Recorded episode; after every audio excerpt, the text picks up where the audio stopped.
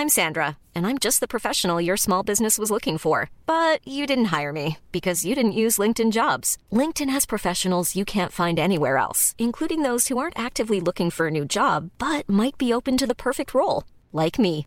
In a given month, over 70% of LinkedIn users don't visit other leading job sites. So if you're not looking on LinkedIn, you'll miss out on great candidates like Sandra. Start hiring professionals like a professional. Post your free job on linkedin.com/people today.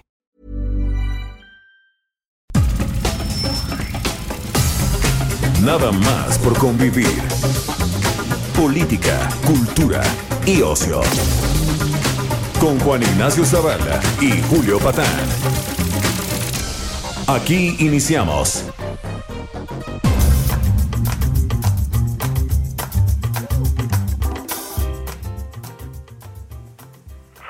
¿Qué tal? ¿Cómo están todos? Muy feliz domingo.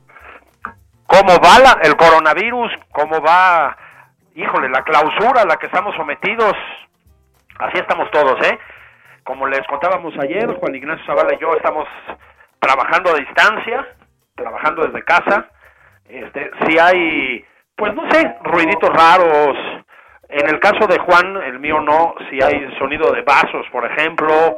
Bueno, pues es lo que pasa cuando haces eso que se llama home office, ¿no? Esto es nada más por convivir. Yo soy Julio Patán. Eh, hemos tenido una semana muy pesada. Eh, van a ser muchas semanas pesadas, yo creo. Estamos, ya lo, ya lo decía, todos sometidos a, pues a cuarentena o a una cosa muy parecida. Estamos encerrados, estamos algunos aguantando a nuestros hijos, algunos cosas peores y sobre todo pues sometidos a un bombardeo de noticias por lo menos angustiantes, ¿no? Bueno, hoy no. Hoy vamos a tratar de mantenernos alejados de la negatividad, de la mala vibra, de las malas noticias, sumarnos al optimismo de nuestra casta gobernante, que es consciente de que esta enfermedad nada, es super light, y lo que vamos a hacer es celebrar las cosas. Vamos a hablar de libros, vamos a hablar de libros electrónicos, de lo que se nos ocurra un poco. Juan Ignacio Zavala.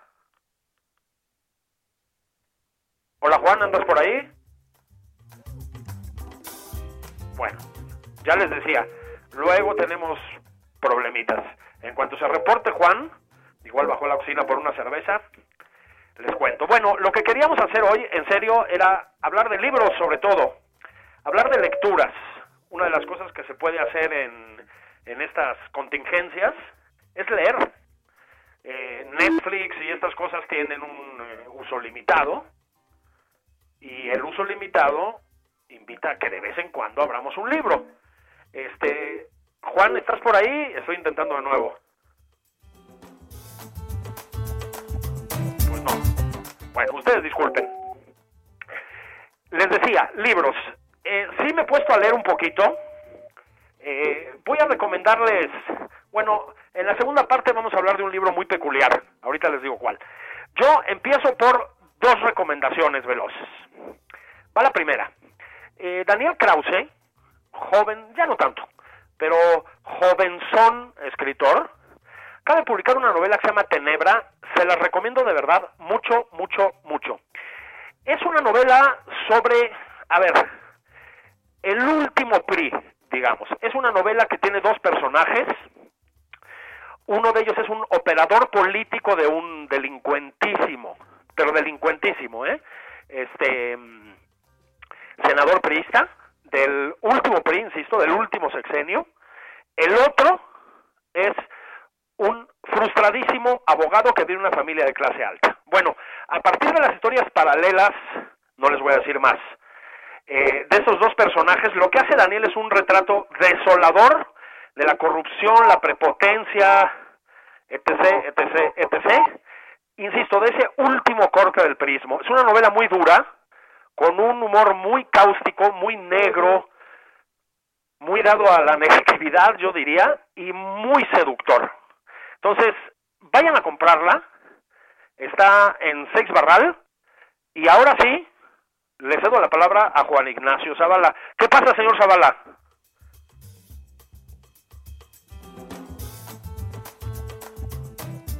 Señor Zavala, ¿está usted por ahí? Pues no. Continúo yo entonces. Repito mis disculpas. Es, parece, es más complicado de lo que parece esto de esto de, esto de hacer radio eh, a distancia, ¿no? Les recomendaba hace un momentito, insisto, Tenebra de Daniel Krause. Es muy buen libro, muy buen libro, duro, pero se lo van a leer en una sentada. Tiene una cosa, yo casi diría, de, de humor británico, por decirlo de alguna manera.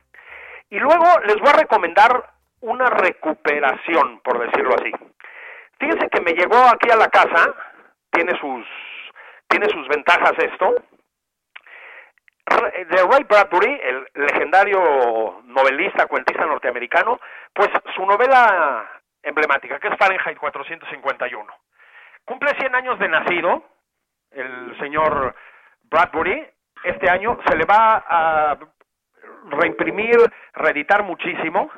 Bueno, me releí la novela, yo creo que tenía 40 años sin leerla. Funciona magníficamente. No, no quiero quemar la trama para quienes no la conocen.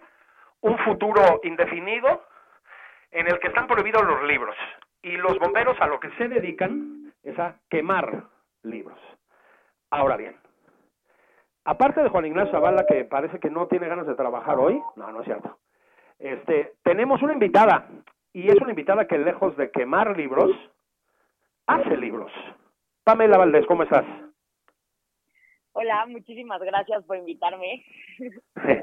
No, al contrario, Pamela, gracias, en serio. Este, chistes aparte, nuestro amigo Juan anda tratando de conectarse, lo va a lograr, pero si te parece, mientras cuéntanos qué onda con tu negocio. Estás dedicada a los libros, pero a los libros en formato electrónico. Pues sí, de hecho, un poco más interesante que en formato electrónico. Nosotros estamos en el mundo de los audiolibros. Ah. Estos son, eh, imagínate algo como Netflix, pero para escuchar libros narrados por voz humana, o sea, no es una computadora con una voz así medio robótica, no, son narradores profesionales contándote los libros. Eh, y pues es súper interesante, la verdad, porque en Estados Unidos el mundo de los audiolibros y de los podcasts es enorme, es un mercado gigantesco. De hecho, las personas ya pasan más tiempo escuchando audiolibros y podcasts que viendo Netflix. Pero en español, tristemente, casi no hay contenido. Entonces, esa es la misión que, que nosotros estamos atacando, crear el mejor contenido de audio y distribuir el mejor contenido de audio en español en nuestra plataforma que se llama Vic. Ah, eso es, fíjate que, a ver, yo que he publicado algún libro por ahí, en efecto, eh, me puse como a investigar cómo funcionaba el tema de los audiolibros en, en, en todas sus formas de disposición, digamos, y sí creo, a ver si estás de acuerdo, que tenemos un mercado aquí en México todavía muy, muy incipiente, ¿no? Este, y sin embargo, gusta. Y sabes qué, sobre todo, ahora hablo yo un poco como desde la perspectiva del autor, da posibilidades de, casi voy a decir, reinventarte el libro que escribiste. A mí me tocó narrar el, el libro que escribí, digamos, leerlo yo, bueno, junto con mi coautor, y sabes qué, se siente de otra manera cuando lo escuchas. ¿Qué te da escuchar los libros? 100%. De hecho, eh, tenemos tu audiolibro en Big México Bizarro. Este, por si lo quieren escuchar, narrado por ti, está en nuestra plataforma, de hecho. Este, y pues sí, realmente lo que lo que sucede es que la mente se pone más creativa cuando cuando estás desarroll cuando estás desarrollando la escucha que cuando estás leyendo y también que cuando estás viendo películas. Entonces, al tú escuchar una voz, estimula tu cerebro de una manera diferente y le da un giro mucho más creativo. Además, la voz del autor le mete justo el sentimiento que, con todo el énfasis, ¿no? Que cuando lo lees, pues no necesariamente se transmite el mensaje al 100%, pero cuando lo escuchas, el autor, si lo narra el autor aún mejor, que, que es tu caso, puede transmitir el mensaje y el sentimiento mucho más intenso. Y pues eso lo hace muy increíble, la verdad. Tienes una comprensión de lo que escribiste, digamos, ¿no? Sí, exactamente, exactamente. Ahora, me decían por ahí, en la editorial, que no todos los autores leen bien. Eso también es cierto, ¿verdad? Eso es cierto. Y eso es justo a lo que nosotros nos dedicamos. O sea, nosotros eh, distribuimos audiolibros de otras editoriales, como en tu caso, tu audiolibro está disponible en Vic, entonces cualquiera lo puede escuchar en este momento con una prueba gratis de 14 días que tenemos. Eh, pero también ayudamos a autores que no tienen su libro en formato de audio a convertirlo en audio. Y nosotros hacemos un proceso de casting donde si el autor es la mejor voz, eh, le vamos a dar la oportunidad al autor para que narre, pero muchas veces el autor dice, sabes que yo no tengo la mejor voz para contar esta historia y entonces trabajamos junto con el autor para elegir al mejor narrador que le va a dar esa voz que quieren a su historia. Estaría palomeado por el autor si no fuera el autor mismo, digamos, ¿no? Exactamente. Oye, creo, Pamela, creo que Juan, mi amigo Juan Ignacio Zavala, ya está por ahí. ¿Es cierto, Juan? Hola, pues se supone que sí. No, ahora sí. Tu voz es inconfundible, carnal. Sí, es una presencia de ultratumba. Entonces, eh, tuvimos algunos problemas para entrar porque, pues, como somos premodernos, Julio Patán y yo, Pamela, pues todo lo que sea se, nos dificulta. Este asunto de los audiolibros, eh, nosotros lo llegamos a conocer como si fuesen radionovelas, ¿no? Julio, ¿te acuerdas de aquellas épocas que se pasaban en, en, el radio? Pero digamos, a mí se me hace un reto apasionante, ahora que vamos a estar todos encerrados, antes de terminar los juegos de mesa y empezar a jugar ruleta rusa, eh, a ver quién se da el primer balazo. Este, pues eh, ir por, por, por, los audiolibros. Desgraciadamente, eh, la lectura del de, libro físico pues, ha, caído un poco en desuso con toda la tecnología y creo que esto que, comenta Pamela de tener narradores profesionales es regresar realmente eh, pues al origen de la escritura, de los narradores. Este, pues bien dicen que la Odisea es la primera de las narraciones orales, ¿no? Claro, de hecho, eh, pues cuando nacemos, el primer sentido que desarrollamos es el del oído, ¿no? Estamos acostumbrados desde desde el primer momento que, tenemos conciencia a escuchar y por eso es que a, nosotros nos apasiona tanto la misión de Vic, eh, que es contar las mejores historias y ayudar a cambiarles el, cambiarle la vida a las personas a través de sus oídos, ¿no?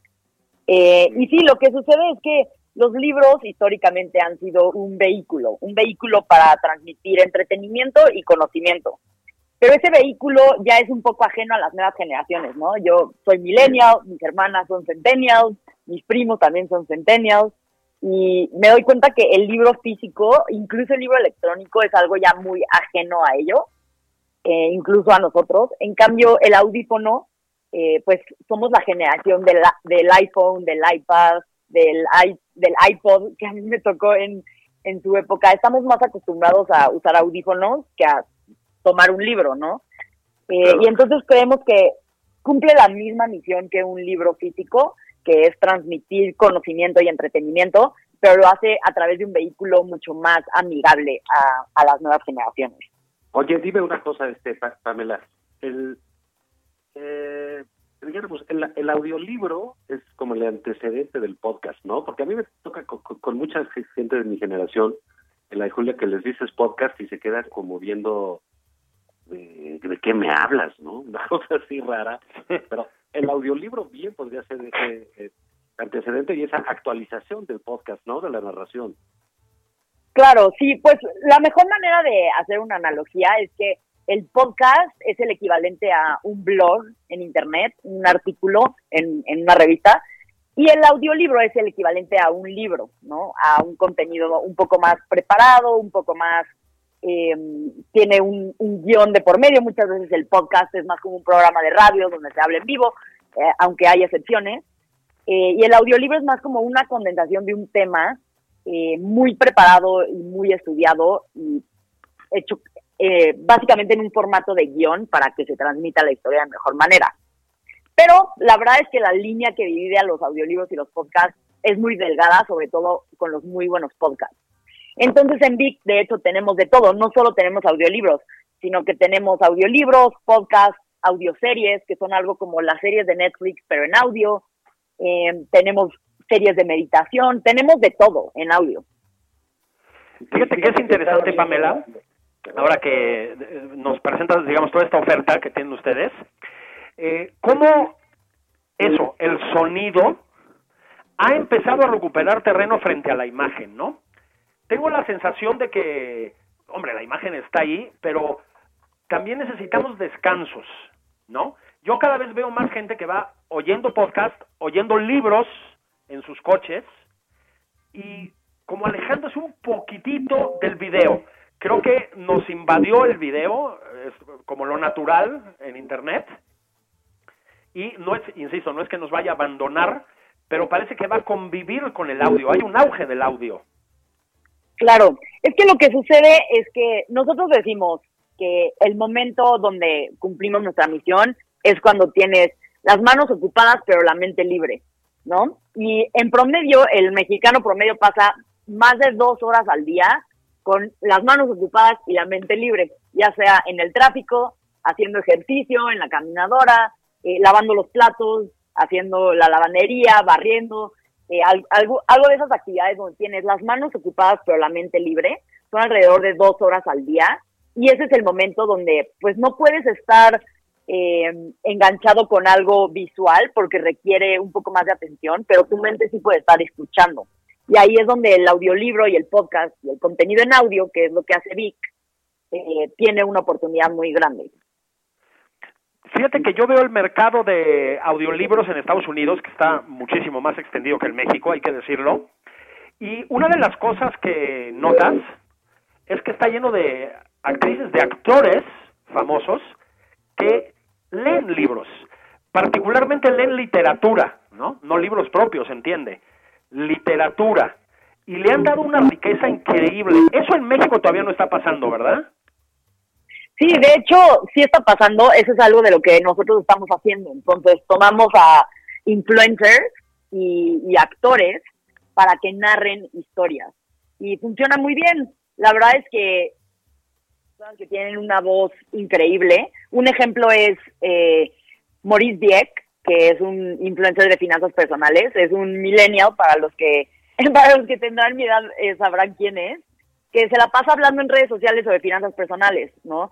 Y sacó su audiolibro en Vic, que está exclusivo en Vic, y lo narra él con la misma voz con la que hace sus videos de YouTube, sus videos de Instagram, y le da una magia increíble, la verdad, porque pues esas personas que tienen muy buena voz, incluso personas de radio eh, o influencers o actores, le dan un giro muy interesante a las historias. Le dan otra vida, ahora sí que es otra vida al mismo texto.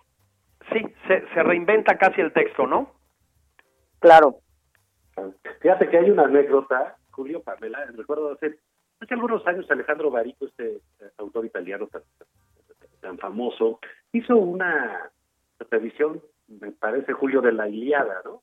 Sí, es correcto. Eh, es, correcto. Y entonces, eh, algún día se le ocurrió narrar este, esa nueva versión que hizo el de la Iliada por radio. Él lo leía, era una lectura en voz alta, una suerte de lo hacía en radio. Y fue un éxito brutal. La gente se quedaba en sus coches eh, escuchando esa narración. Por eso insisto, a mí me, me, parece muy... no, no, es raro lo de la Iliada, porque estamos regresando a los básicos de la narración de cuéntame un cuento, cuéntame una historia. Claro. Y es que es así es como crecimos, o sea, yo crecí con mi papá contándome cuentos antes de irme a dormir, mi abuelito contándome cuentos antes de irme a dormir. Entonces, nos gusta, nos gusta que nos cuenten historias, porque además como que descansa un poco tu mente, porque no tienes que estar como dándole ese extra, esa voz extra a la historia, sino que ya se la dan. Entonces, vuelve la experiencia del audiolibro algo muy interesante. Y pues la realidad es que cuando vas manejando, cuando estás en el gimnasio, cuando estás haciendo los platos, no puedes detener un libro en tus manos, ¿no? Entonces, ahí es donde el audiolibro tiene una oportunidad muy grande. De hecho, el audiolibro no está canibalizando al libro físico, que es lo que muchos eh, pensarían. De hecho, está creando nuevos lectores. La mayoría de las personas que escuchan audiolibro no habían leído un libro en más de un año. Entonces, eh, crea nuevos lectores, que eso yo creo que es lo más importante. Oye, y habla. A ver, sale Julio, vas, vas, vas. Fíjate, bueno, yo quería, de hecho, preguntar esto concretamente, ¿no? ¿Cómo funciona el business? Te lo pregunto de otra manera, Pamela. ¿Qué hay que hacer para llegarle a todos esos audiolibros que nos ofreces? Cuéntanos el caminito. Claro, pues miren, pueden bajar nuestra aplicación en la App Store o en la Play Store es Big B de bueno, doble E K de kilo, o pueden entrar a nuestra página de internet que es de bueno, doble e, de kilo, punto io, y de Ignacio o de Oscar. Entonces, www.bic.io, entran, tenemos una prueba de 14 días gratis, porque sabemos que ahorita en la cuarentena eh, quieren entretenerse, entonces 14 días gratis lo pueden probar. Eh, y tenemos más de 250 mil audiolibros en nuestra plataforma. Como, como mencionaban ustedes, hay mucho más contenido en inglés que en español, pero nosotros somos la productora más grande de audio. Entonces estamos sacando alrededor de 35 nuevas series de audio al mes. Ah. Entonces, eh, pues ahí tenemos lo que llamamos originales de Vic, así como los originales de Netflix, y sacamos series, meditaciones, podcasts, radionovelas, de todo. Y pues todo el tiempo tienes nuevo contenido, ¿no? Entonces, ahora sí que en tu celular, a un clic de distancia, más de 250 mil audiolibros, ilimitado, eh, 14 días gratis y después cuesta 249 pesos al mes, ¿no? Que pues un libro en una librería te cuesta alrededor de ese precio, por el precio de un libro tienes acceso a 250 mil. Fíjate que estaba viendo yo, Julio, la, las secciones, con la tiene armada la, la, web de, de, Vic, y entonces tiene, es como librería, ¿no? Te facilitan mucho el caminito y tienen libros este, de amor, grandes historias de amor, tienen una sección que se llama Libros para llorar sin parar, y creí que me iba a encontrar ahí la economía moral de presidente López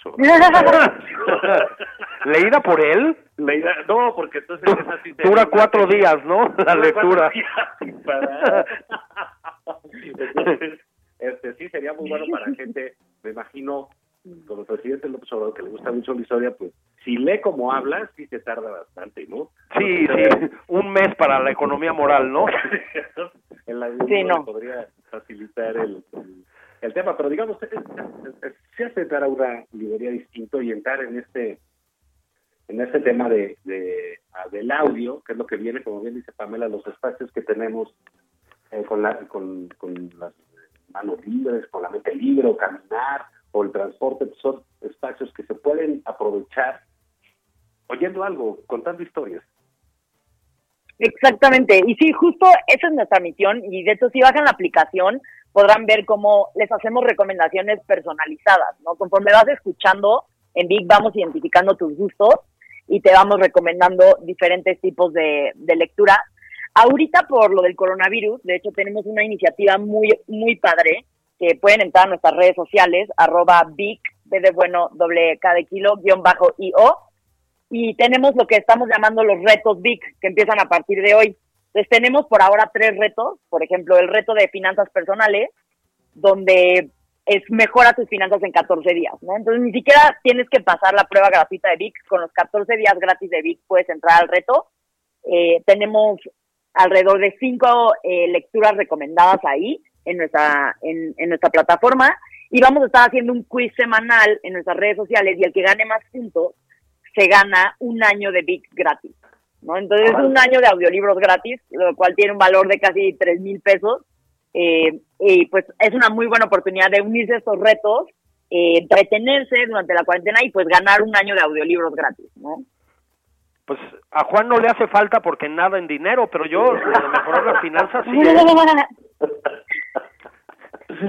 Sí, y pues vamos a estar compartiendo, vamos a estar compartiendo mucho de eso, o sea, tenemos este de finanzas personales, tenemos uno de sexualidad, ¿no? Para, para que la cuarentena se ponga más creativa, y sobre todo si la estás viviendo en pareja, eh, y tenemos otro de motivación y bienestar para, pues, a la gente que le cuesta un poco de trabajo estar aislada, pues les recomiendo mucho que entren a esos retos, eh, porque, pues, es una manera de hacer la cuarentena un poco más amena y pues quédense en casa, ¿no?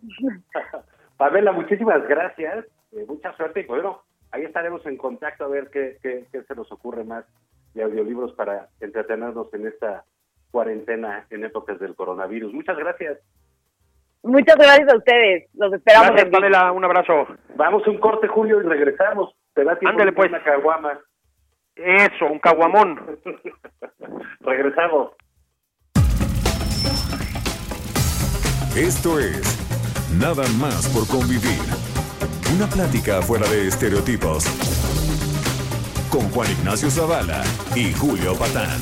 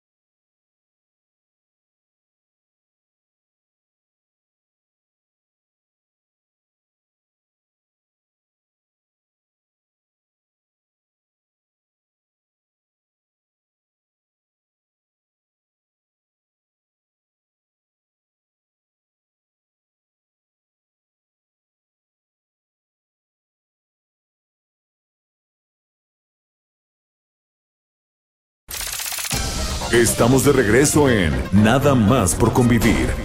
Aquí Juan Ignacio Zavala y Julio Patán.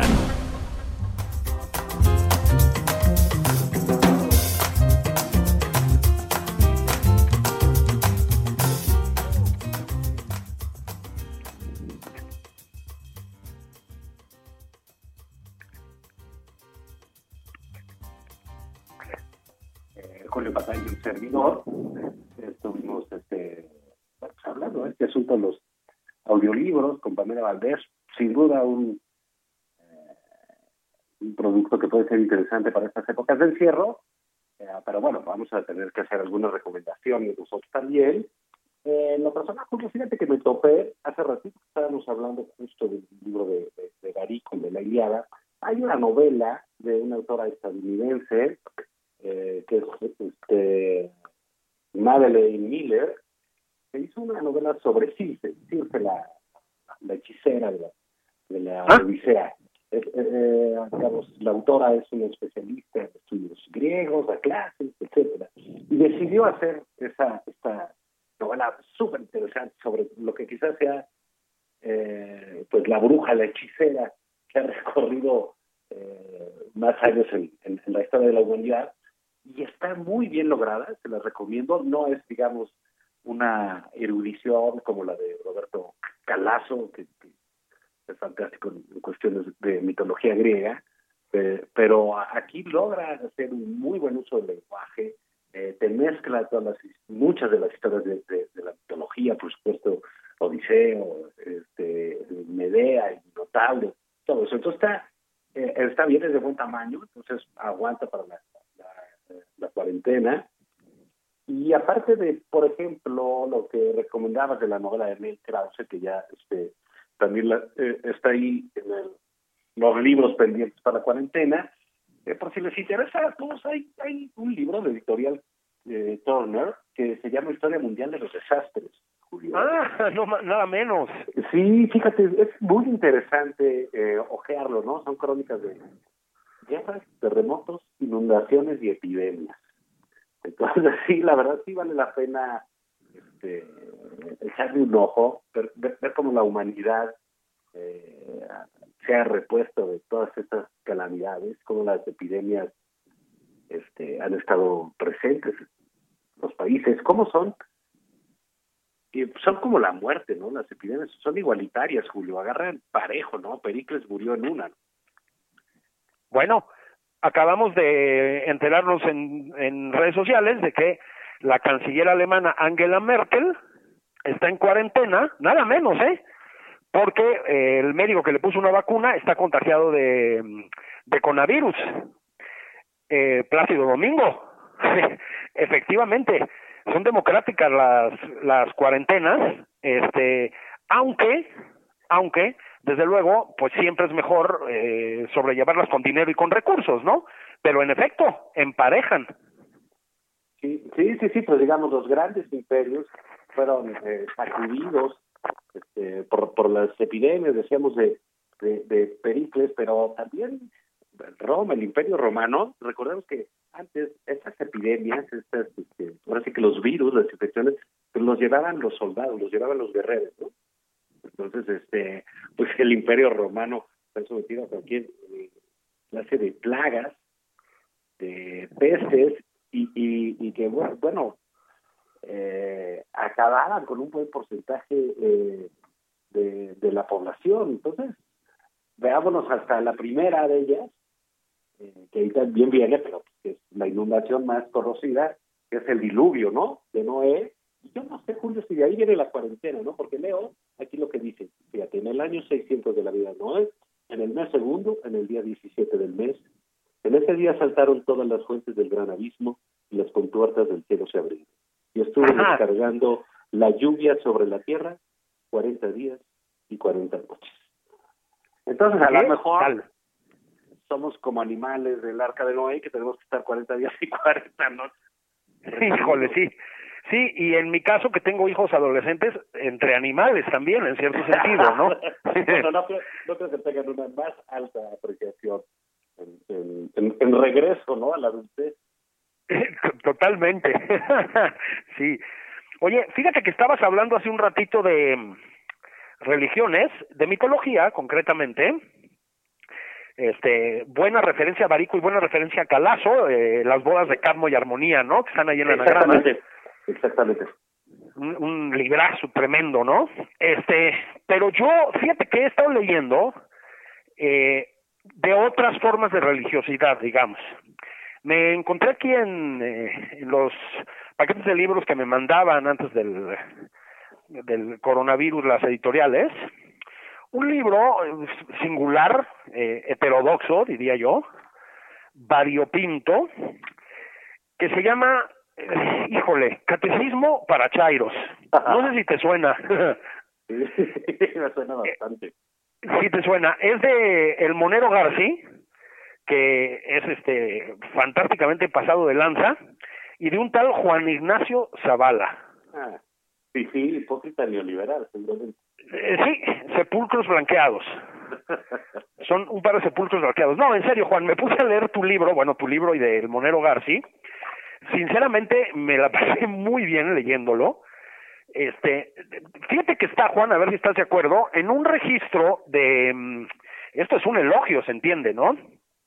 De pasadez de lanza, o sea, de incorrección política, que es muy sano. A ver si estás de acuerdo. Eh, hay un tono en redes sociales, en Twitter particularmente, que tú y yo lo frecuentamos mucho. Sí, muy pasado de lanza. De hecho, no pasado de lanza, sino muy violento a veces. Pero al mismo tiempo hay mucha ñoñería, mucho conservadurismo, aquí sí, en torno al humor. Como muy, a ver, como una especie de moralización del humor. Creo que ustedes se la saltaron por completo, ¿no? Sí, claro. Porque mira, eh, Julio, efectivamente lo que dices del humor es, es, importante porque en los sistemas autoritarios eh, eh, lo, lo, que más le gusta al gobernante es el humor, es la burla, ¿no? la carrilla. Lo que la democracia, lo que la libertad festeja es eso. La ironía, la acidez, eh, eh, la, la sorna con que se dibuja, se retrata, eh, se mofa la gente del poderoso, es uno de los recursos básicos de, de, de las libertades, de la libertad de las sociedades. Entonces, bueno, ante este, eh, lo que hicimos García y yo es ver ante este esa suerte de, ritos cotidianos en la danza del presidente, que es, que es lo que trae ha traído parte de la 4T, pues decidimos hacer una, una contraparte con todos estos planteamientos tan solemnes que hacen todos alrededor del presidente. Fíjate que mm, sí, pensaba yo, ¿por qué, ¿por qué no ponernos un poquitín mamones ya que estamos, no? Pensaba yo en el espíritu del carnaval, ¿no? El carnaval era ese espacio, desde la Edad Media por lo menos, en el que, digamos, eh, la ciudadanía, bueno, no la ciudadanía, la, ahí sí, para que la población, eh, sometida, bueno, pues a un régimen absolutamente vertical, autoritario, mandón, represivo, etcétera, tenía en las jornadas de carnaval como una especie de libertad expresiva vía el humor, ¿no? Este, era como una zona de tolerancia, digámoslo así. Yo creo que el libro de ustedes tiene un poquito de tono carnavalesco. Fíjate, es un libro, Juan, que eh, no es que tú hayas escrito y García haya ilustrado, digamos, no es, o sea, no es García ilustrando un libro de Juan Ignacio Zavala. Es una especie de coautoría en la que García, como monero, por supuesto, pues aporta todo lo gráfico y más, ¿no? Este, es carnavalesco porque hay desmadre con la vestimenta, hay algo así como muñecos recortables, digamos, como esos que se usaban antes. Hay caricatura en el sentido más tradicional, digamos, por parte de Garci. Hay este recomendaciones de moda, de etiqueta a la hora de comer, etcétera, etcétera, etcétera. Es un libro muy festivo. Pero yo sí te pregunto, ¿cómo lo hicieron? Porque evidentemente hay ahí una especie de diálogo permanente, repito, no es que tú te echaste el cuerpo del texto y se lo mandaste a Garci, ¿no? No es así. Así es. Mira, así fue muy interesante para mí porque, digamos, siempre he sido eh, un admirador de los moneros políticos en, México, aunque algunos de ellos me caigan eh, muy mal con los de la jornada, personalmente, pero creo que son grandes moneros, eh, este, moneros muy ideologizados, pero grandes. Garci lo es, eh, Alarcón ahí en el Heraldo, Calderón, el de Reforma, en fin, como que te, Abel Quesada, o sea, como que tenemos Uy, sí. una, gran cultura de, de, de moneros y de caricaturistas políticos en, en, México. Y bueno, trabajar con uno de ellos, uno de los mejores como García, pues ha sido para mí eh, muy divertido. Entonces yo escribía un texto sobre un tema que yo decía, bueno, a ver, ¿qué les pasa con la ciencia, no? A, por, ¿Te acuerdas que empezaron quitándole todos los recursos a la ciencia y que había una mafia de la ciencia y que los fifís y que si iban a, a, viajar los científicos tenían que pedirle permiso al presidente? No, por ejemplo, yo hacía un texto de eso y se lo mandaba a García. García hacía lo que él pensaba, o de repente él me mandaba algún cartón de algún tema que se le ocurría, que se le ocurre todo el tiempo, eh, eh, y no, lo mandaba y yo hacía un texto de alcance, luego también aportaba. Es un trabajo eh, de ambos todo el tiempo y eso es lo que lo hace muy muy sabroso, porque no es lo, lo que dices, oye, tengo un texto, ilústralo. No, es qué hacemos para que tengan que ver una cosa con la otra, cómo íbamos este, planeando, por ejemplo, los juegos. Hay una serie de juegos en el en el libro hay un quién es el culpable, ¿te acuerdas de ese ah, juego? Sí. que dice quién quién le dio la madre al país.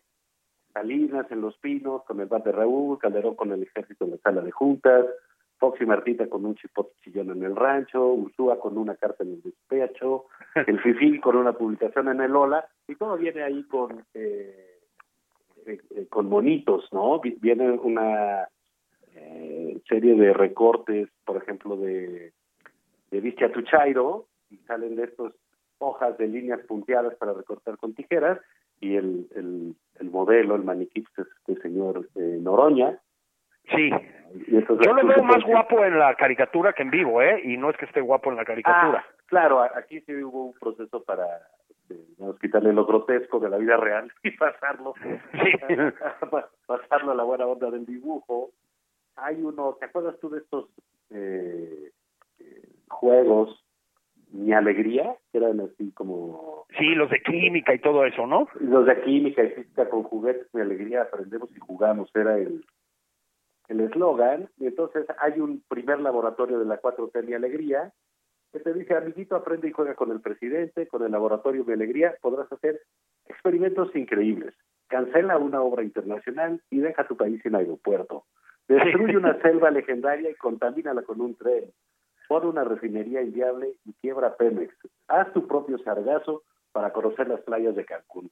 En fin, son una serie de divertimentos eh, eh, respecto a este esta época que, insisto partimos del lado de esta sacralización que hace incluso de sí mismo el propio presidente todos los días en las mañaneras eh, para para poder combatir con humor en este catecismo para chairos que siempre ¿por qué salió ese ese nombre? pues porque los catecismos son las guías eh, digamos para para poder saber cómo moverte en determinada secta o religión. Entonces, pues todo ahí está. Este, puedes encontrar la lotería Chaira, este, que es interesante, Julio, porque tiene, sale la, lo que es la mano en, la, en el juego de lotería tradicional. Aquí es la consulta popular, en vez del cartel sale el sufí, eh, el gabinete pues, es un florero, este, eh, eh, en fin, no voy a decir unos porque tampoco creo que lo tomen persona. Pero eso va a acabar pasando, ¿eh? Eso va a acabar pasando. Este, hay un crucigrama para AMLO. En fin, creo que es un ejercicio divertido, Julio, en, en, términos de la desacralización de la política, de tratar de regresar este eh, esta ola de, suerte de religión, que, o por lo menos de creencia casi mística que hay alrededor de Andrés Manuel, que lo vimos, por supuesto, somos superados por la realidad. Ya si yo no, no, creemos que esto sea eh, una joya del humor mexicano, del humor político, porque está la propia 4T todos los días haciendo y diciendo barbaridad y media. A nadie, en ningún chiste, se le hubiera ocurrido decir que el presidente eh, no lo atacaban los virus porque tenía fuerza moral. eso no se nos ocurre ni a García ni a mí, ¿no? Ni por más mala leche que tengas, se te ocurre que alguien lo puede decir, pero pues sí, sí sucede. En la realidad. Puedo decir que Andrés Manuel López Obrador es un gran científico, como lo dijo tu compañero John Ackerman. Sí, tiene dos doctorados que lo respaldan. entonces, siempre un libro que tenga ironía, que tenga sarcasmo, como es este catecismo eh, para Chairos, pues eh, será superado por la realidad de la cuatro, o sea que siempre se retan a sí mismos superados con cualquier clase de barbaridades. Fíjate que ya bromas aparte, este, mm, no me acuerdo con quién platicaba yo el otro día, que es cada vez más difícil la parodia, la ironía, la sorna, ¿no? Este, con, con este régimen, porque, o sea, la parodia, en resumen, porque se vuelven una parodia de sí mismos un poco, ¿no? Este, yo creo que el libro de ustedes ha sobrevivido perfectamente. Lo digo por lo mismo que dices tú. es decir, la 4T da material para libros así, no ya no por día, casi por hora hoy en día, ¿no? Este, y sin embargo, creo que sí, sinceramente, el libro conserva el espíritu de la 4T visto, digamos, desde el otro lado del espejo, es decir, de la ironía. Ahora, no sé si van a tener que hacer un volumen 2 pronto, solamente dedicado al COVID-19 y lo que estamos viviendo, porque a ver, Juan, tu libro salió poquito antes de que estallara la crisis petrolera y poquito antes de que nos reventara, bueno, todavía se nos revienta del todo, pero nos llegara ya la contundencia del COVID-19, este, y caray, creo que hay que ajustar, digamos, los usos y costumbres de esta nueva religión a esto. ¿Estás de acuerdo en que han dado como tres pasos más allá de los que habían dado? Sí, claro, no, bueno, esto ha sido este, realmente sorprendente, ¿no? Creo que, pero así son los los, tiempos de, de, los grandes, ah, pues de los grandes retos, ¿no? De las, eh, como que prueban a la gente en, su templanza. Eh, y yo creo que eh, este gobierno particularmente, lo que hemos visto las últimas semanas, en lugar de hacerlos un poco más este consecuentes, eh, discretos, por decirlo de alguna manera, en, su, en, sus manifestaciones de adhesión, pues bueno, al contrario, los ha desatado como si eso precisamente fuera poder contener una una pandemia, ¿no? del tamaño que la estamos que la estamos viendo. Y al revés, es un momento, como lo platicábamos ayer, en que lo que requerimos es este pues una guía los ciudadanos, una guía, un liderazgo del gobierno para poder transitar, ¿no? En, este en este desgarriate. Pero pues sí, siempre cuando terminamos el libro, Julio, fíjate que dijimos, ¿cuándo lo vamos a terminar? Porque nada más no paran de dar ejemplos, o sea, que si el cerro de Santa Lucía, que si esto, que si el otro, que, en fin, todo lo que lo, lo, que podemos decir, que si el espacio, que si eh, los que si los conservadores, que si los neoliberales, que si eh, van a enseñar inglés sin saber inglés, todas las barbaridades que, dijeron por, por mucho tiempo, pues tuvimos que darle un cierre, pero pues seguramente será por fascículos coleccionables, pues es como tu México bizarro 1, 2, 3 y 45, ¿no? sí, sí, es, es, es que creo que les va a pasar lo mismo que nos pasa Alejandro Rosas y a mí con el con los dos volúmenes de México Bizarro, que ya constantemente en redes sociales nos este escriben los, eh, los, los ciudadanos, ¿no? La ciudadanía dicen, mira, para el volumen 14 de México Bizarro, y en efecto, o sea, lo lees y dices, es increíble, ¿no? Es absolutamente inaudito lo que estamos viendo, es decir, sí, la fuerza moral, el presidente mordiendo el cachete a una niñita en Oaxaca, eh, la otra niñita, nada más el día de ayer, sale en un video recitándole una loa al presidente de la República, sus seguidores del presidente de la República diciendo que es espontáneo, cuando obviamente la obligaron a memorizarlo. Santa Lucía, Pemex que pierde 35 mil millones de dólares, al presidente que le explican que el barril de petróleo se vende en menos de lo que cuesta producirlo y él lo niega, y dice que sigue siendo negocio, o sea, sumas y restas. es alucinante, ¿no? Un, barril de petróleo ya casi cuesta lo que el litro de jugo de naranja. Sí, exactamente. Y, bueno, y el presidente dice que bien y, dice que acaba de bajar la gasolina. No le dijeron que bajó el petróleo. sí, exactamente. Entonces, no, no sabemos si es una especie de realidad paralela o qué cosa, ¿no? En la que está en la que está viviendo. Ahora, hay otra cosa en la que me parece que eh, tienen que ver este libro que acaban de publicar García y tú, El Catecismo para Chairos, y los Méxicos Bizarros, y es en que usan términos, vamos a decirlo menos polémicos, en el nombre mismo del libro. Este, a nosotros nos eh, todavía nos discuten si bizarro quiere decir bizarro, o sea, si quiere decir alucinante, raro, estrambótico, excéntrico, delirante, kafkiano, surrealista, o si quiere decir valiente, como en el español clásico, que es una cosa que desde el siglo XIX nadie usa, ¿no? Pero mm, yo creo que a ustedes les van a cuestionar por usar Chairo. Hablaba yo de la necesidad y de la característica principal de tu libro, que es ese humor políticamente incorrecto y pasado de lanza, ¿no?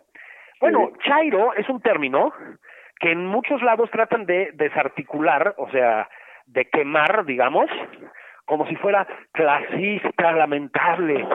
A ver, Juan, hay que usar chairo, ¿no? Chairo quiere decir otra cosa, ¿estamos de acuerdo? mira, chairo ya es una expresión política.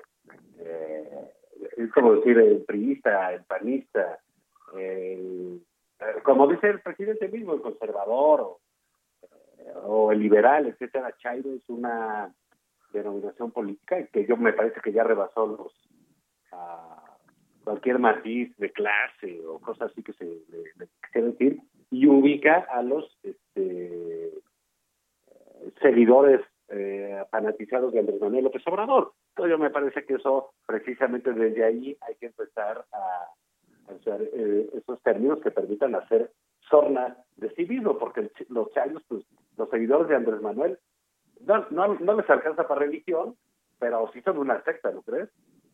Sí, absolutamente. De lo que es que y ahí voy, ¿no? O sea, tratan de descalificar el término como si fuera algo así como clasista, ¿no? Yo creo que no es eso. Yo creo que Chairo más bien apunta a no es una cuestión de clase, es una cuestión de eso, de fanatismo apunta a una forma de ser, no a una proveniencia, no a un origen, digamos. Y, y, de pensar la política también, ¿eh? Claro, exactamente. Y además creo que no hay ninguna otra palabra que quiera decir lo que dice Chairo. ¿Sí, ¿sí me explicó?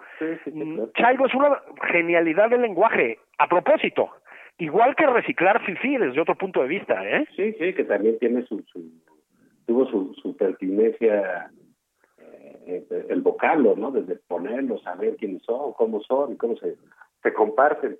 Pero, Julio, ya, ya nos vamos a ir. Déjame, déjame decirte que me avisó este, Pamela, quien entrevistamos al principio del programa, que dice que tiene tus dos libros de México ah. Bizarro, un audiolibro. Ah, pues ahora, ¿sabes qué? Ahora mismo unas chelas para cuando volvamos a la vida normal. sí, claro que sí. Pero bueno, pues nos estaremos oyendo la semana que entra, en esta época de, de cuarentena, pórtense bien, hagan caso, es una situación seria, quédense en su casa, no son vacaciones. Agarren la de buró si la van a agarrar, ¿no? que tampoco se aficionen mucho porque no sabemos cuándo vamos a salir y Montefiore y Oceánica van a estar llenos. Exactamente. No entren en compras de pánico, por favor, y esto lo digo muy en serio no hay ninguna necesidad. Y, bueno, pues los escucharemos la semana que entra, Julio. Esto fue nada más por convivir. Gracias a todos. Abrazos. Esto fue Nada más por convivir. El espacio con política, cultura y ocio con Juan Ignacio Zavala y Julio Patán.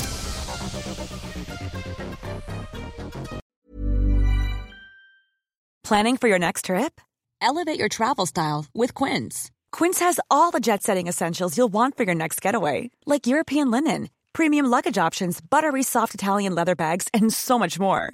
And is all priced at 50 to 80% less than similar brands. Plus, Quince only works with factories that use safe and ethical manufacturing practices. Pack your bags with high-quality essentials you'll be wearing for vacations to come with Quince. Go to quince.com/pack for free shipping and 365-day returns.